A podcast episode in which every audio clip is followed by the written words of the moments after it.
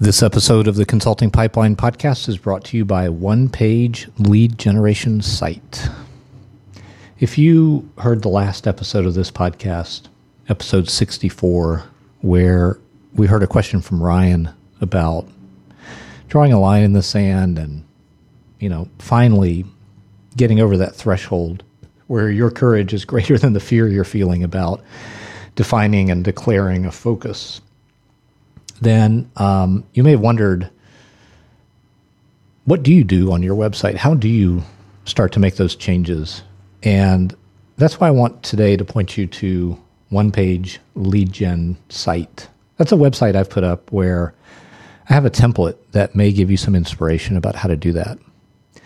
It's not, I think, the only way to create a website whose sole purpose is to generate leads, but it is a pretty good way. And most importantly, if you're like a lot of folks, one of the things you hate, you might love staring at a, uh, a blank code editor, but you do not like staring at a blank page for what needs to become a website. It's helpful sometimes to have a starting point, a template, something you can work from or modify. And that's what one page lead gen site is. You can find that online.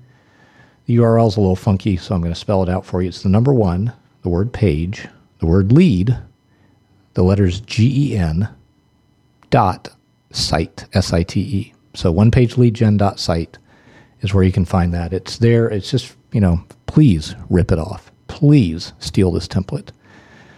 For, for a lot of folks, it's going to give you ideas about how your website can do something other than talk about you and your interests and your hobbies and why you're such a great developer and give you ideas for how you can talk about your clients, their problems, their needs, and how you are ideally suited to help them solve those problems. So again, that's one page leadgen.site, the number one, the word page, the word lead, the letters G E N all together, dot site.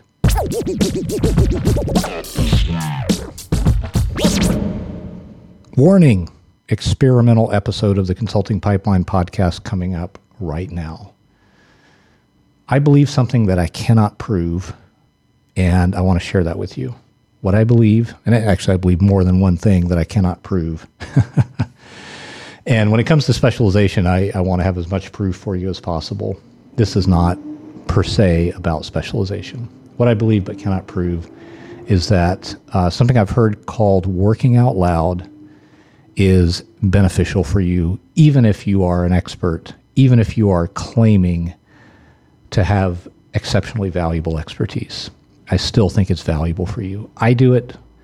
I see others do it to varying degrees. I rarely see it actually have any actual negative effects. I think most of the effects are overwhelmingly positive.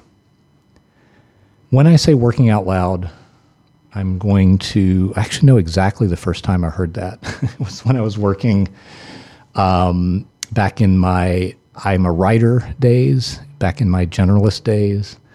I was fortunate to be acquainted with an excellent project manager named Chris Knaus.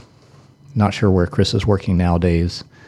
For a while, he worked at uh, this company, XPLANE, in uh, Portland, Oregon Chris was a great project manager, and I, I, heard him say this word one time, and it always stuck with me. And even to this day, I think it's a, a valuable practice. So he said working out loud. I've also heard it called working in public. The idea is that you create visibility into what you are working on before it's done and before it's perfect. That's really it. That's the idea. How do you do that? Oh my gosh, I've seen so many ways of doing it. Screencasts on YouTube of something you're working on, or any you know video publication distribution channel you wanted to use. Tweeting about stuff you're working on, showing in progress samples of it. Talking about little miniature failures along the way, things that did not work out, things that did work out. Um, telling your email list about it, inviting uh, feedback. These are all things that to me fall under the umbrella of working out loud. And the reason I, I wanted to bring it to your attention is that it may for you be a useful tool in your marketing as a specialist. I think the primary concern about working out loud is the idea that it undermines your expertise. It perhaps sends the picture that you have not got everything figured out or that things don't come easily to you.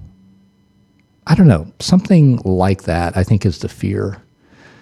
Or that you'll just embarrass yourself by doing something dumb in public view.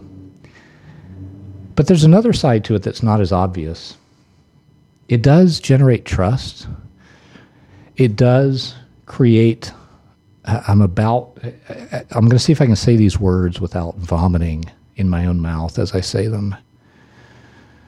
They're they're so tarnished by their usage, um, but the word is. Uh, it does generate engagement it does give people a reason to pay attention to what you're doing. Maybe because it's not yet another perfect Apple like polished product that appears to have been created by gnomes and wizards in the fire of some volcano. It resembles real life a lot more. And that's interesting. And for some people, that solicits their interest and their curiosity and their, again, engagement. It builds trust, I believe, because it demonstrates strength of character. The fact that you are open to criticism, to feedback, to, you know, being a human and making mistakes and, and course correcting. So I think there are reasons to do it that to me are more compelling if you are someone who has you know focused on this path of specialization and expertise. Working out loud may for you be a valuable tool. I hope if it is and you've been holding back a little bit that maybe you try it in the next week or month in some small way i'm not sure what that would look like for you uh, there's a lot of diversity in how you can do it but it's it's an idea i wanted to bring your attention to and uh, encourage you to consider so here we are at the end of another episode of this podcast. As Confucius said, they must often change those who would be constant in happiness or wisdom. See you next time.